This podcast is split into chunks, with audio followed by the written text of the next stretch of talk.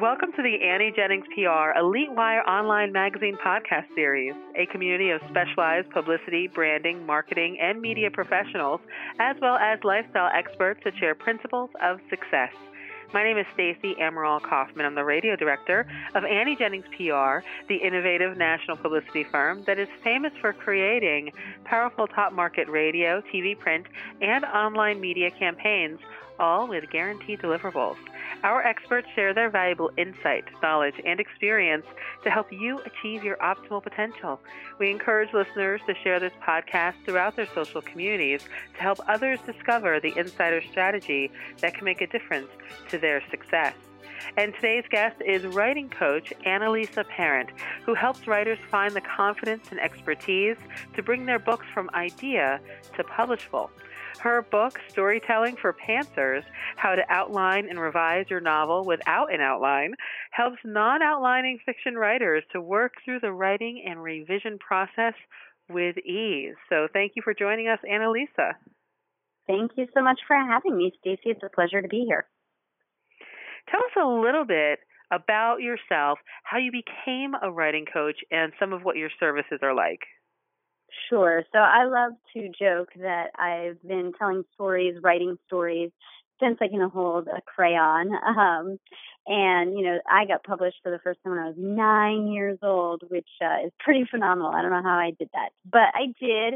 And, um, you know, so storytelling, storytelling is really part of who I am, writing, um, and so I have a long career of writing myself, and a lot of people would come to me and say, you know, I'd really like to do this thing you're doing. How do I do it? And so helping people over over a number of years, I said, you know, I really love this. I love helping people to reach their dreams, to to find this thing that they love and and do it. And so, uh, voila, here I am. And now, do you just help people in certain stages of the process? Do you help people that might not know exactly what they want to write about kind of get their thoughts in order? Or do you talk to people who already have an idea and they just need help putting it on paper or on screen, I guess you could say, these days? What are your services like? Who would you say your ideal client would be?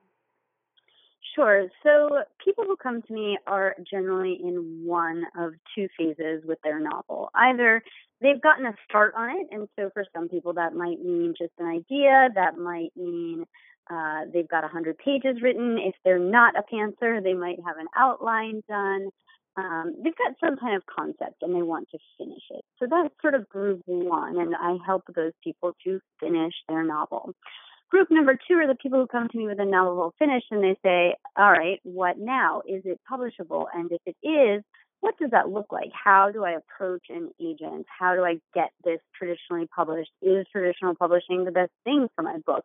And so I take those people all the way through uh, being published, um, finding an agent, all of those things. So really, somebody could start with me and say, "Gee, I I always wanted to write a novel and go all the way to being published and working out their author platform.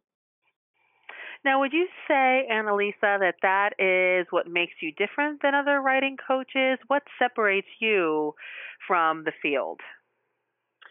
Yeah, I mean, I, I I think that that might be a unique identifier. However, I think that my approach is a little different from others. I come from a teaching background, and so all the work that I do is based on studying how people learn and create. So some of that is based on neuroscience work that I did at the MIT Brain Imaging Lab, but it's also based on having a deep knowledge and understanding of learning styles and how that impacts the way that people do what they do. So I'm really quickly able to optimize someone's writing style just by bringing in that neuroscience angle, bringing in those learning style angles. And so people can write really fast and really well because they're writing in a mode that works really well for them. And do you guarantee anything to your clients? Do you tell them, you know what, I know for a fact we can get this published. What can they expect? What are the deliverables for someone when they're working with you? Sure. I can't guarantee anything because I am not magic.